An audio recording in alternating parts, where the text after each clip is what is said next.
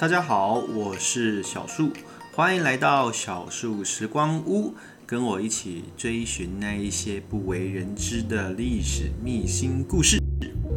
今天是我们 podcast 的第一集哦。那我们今天要来跟大家分享的故事是什么呢？我们今天要来跟大家分享的是一个非常有意思的故事哦。最近呢，日本又捐给我们一百万剂的疫苗，累计已经两百多万剂了。日本跟台湾其实一直以来都是关系非常密切的伙伴哦。我们对日本有很深的情感。比如说呢，大多数的台湾人其实都有去过日本旅游，我可以说是台湾人最喜欢去旅游的国家了。那我们在旅游的过程啊，大多数会以冲绳、东京、金板神、北海道这一些热门的地方。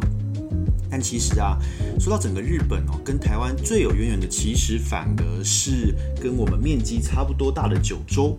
我们都知道，台湾人哦，在整个族群的分布里面哦，闽南人跟客家人比较多。为什么呢？因为近水楼台先得月，福建跟广东哦这两地离台湾比较近，自然移民也比较多。那其实同理可证哦，我们其实会发现一件事情，很有意思的事情，就是其实在日据时代啊，九州人特别多。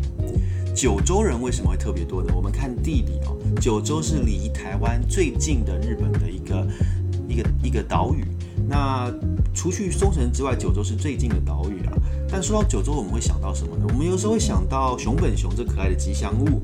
啊，这个吉祥物啊，为九州带来了百亿的观光价值，连带让很多的人都认识九州。但很多人不知道的是，九州还以豚骨拉面出名。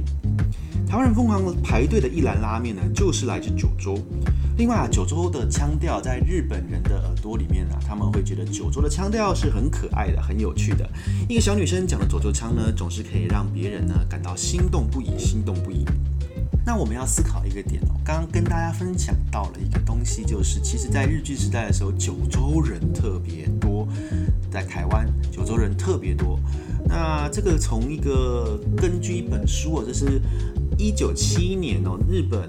密斯之书房出版的一个专作就在写台湾，他就写了，他提到了台湾在日据时代第一任的总督华山纪之，特别喜欢用入尔岛同乡担任总督府的官员哦。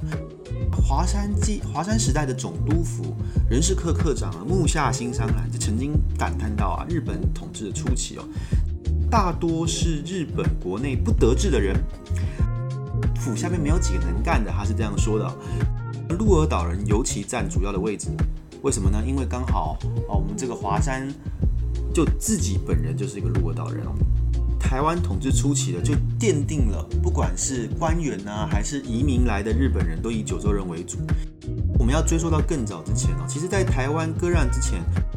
国内的局势就已经造就了。九州人在台湾日治时期会很多的一个情况，怎么说呢？鹿儿岛啊，过去是岛津家萨摩藩的领地。在这个幕末的锁国时期啊，因为近水楼台先得月，让九州地方的领主呢都比较早接触到西方的科技文明哦，它走私贸易也非常的昌盛，所以呢，萨摩藩逐渐变成一个强大的藩国。最后啊，萨摩藩跟同样位处于日本边陲的长州哦，长州就是今天大概的山口县那一带，结成了萨长同盟，在倒幕战争中呢支持天皇。那在这样历史背景，让这个萨长同盟呢主宰了日本近代史的军事政治的力量。除了明治维新三杰的新乡隆盛、大久保利通、幕户孝允以及以及著名的日本首任首相伊藤博文啊，都是来自萨摩跟长州这两大强方。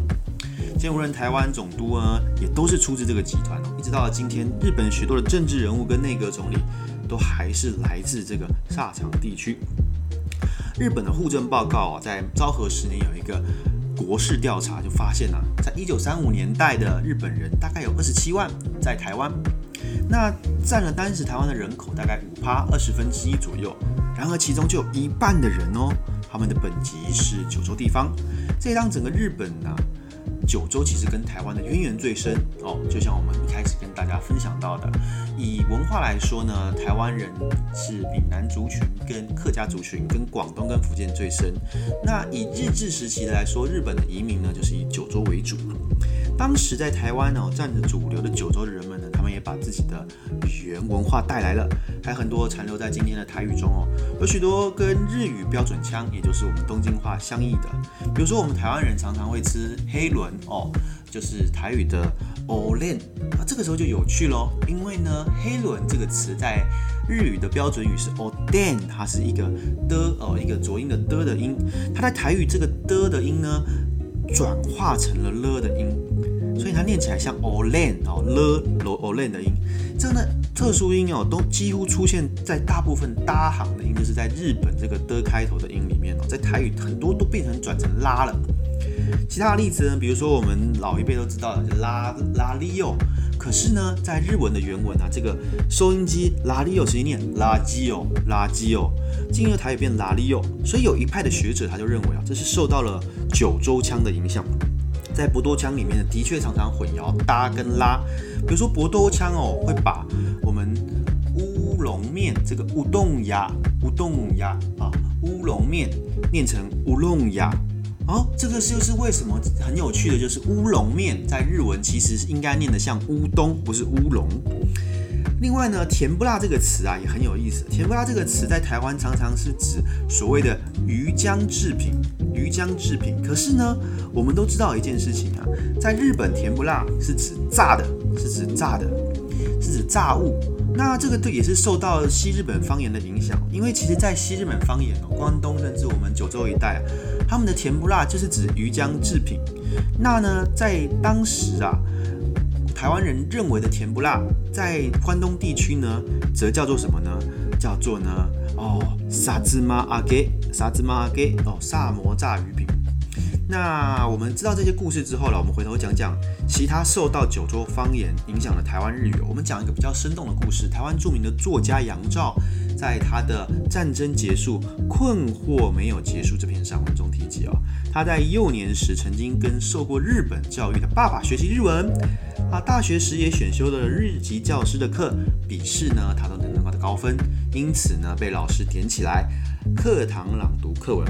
结果老师啊却让老师笑了出来，为什么呢？因为呢原来杨照爸爸教他啊是纯正的九州乡下腔，日老师看到一个异国的年轻人讲话却像一个乡下老头啊，就不禁啊哑然失笑了。这也不是一个特例啊，在《亚细亚的孤儿》这一部台湾文学史重要的作品中，他也提过主人翁胡泰明去日本留学哦。他在东京聚集在一个老朋友蓝先生的家里哦，在这个蓝的家里呢，见到他就跟他声音放低的说：“哦，你在这个地方最好不要说自己是台湾人，因为台湾人的日语的口音很像九州腔，你就说自己是福冈或者是熊本地方的人。”我们讲的这两个故事都证明了，那个年代的台湾人，与其说被皇民化，可我们可以更具体的说，或许是被九州化了。在九州呢，最具代表性的人物是明治维新时代标榜敬天爱人的西乡隆盛。到访过上野公园的旅客啊，在东京的上野公园都可以看到那尊他牵着狗的铜像。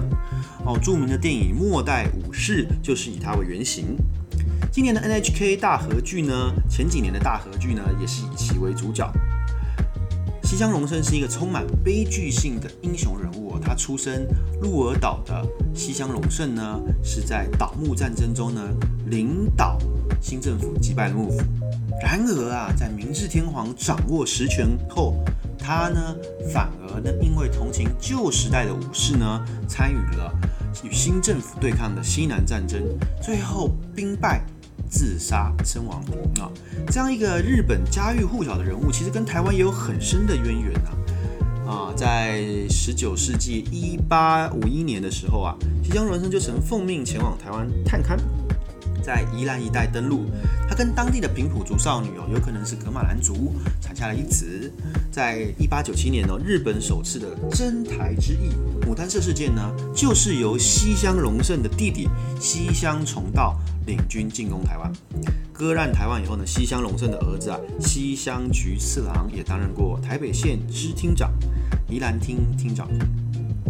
西乡隆盛啊，这一位来自鹿儿岛的九州名人，可以说一生呢就是近代台日关系的缩影。西乡出身的萨摩藩呢，是明治维新的重要推手，造就了日本近代的局面，也间接触发了台湾被日本统治的历史。而这些出身萨摩、博多等九州地方的日本人呢，又在台湾的日治时期发挥了重要的角色，带来了很深远的影响。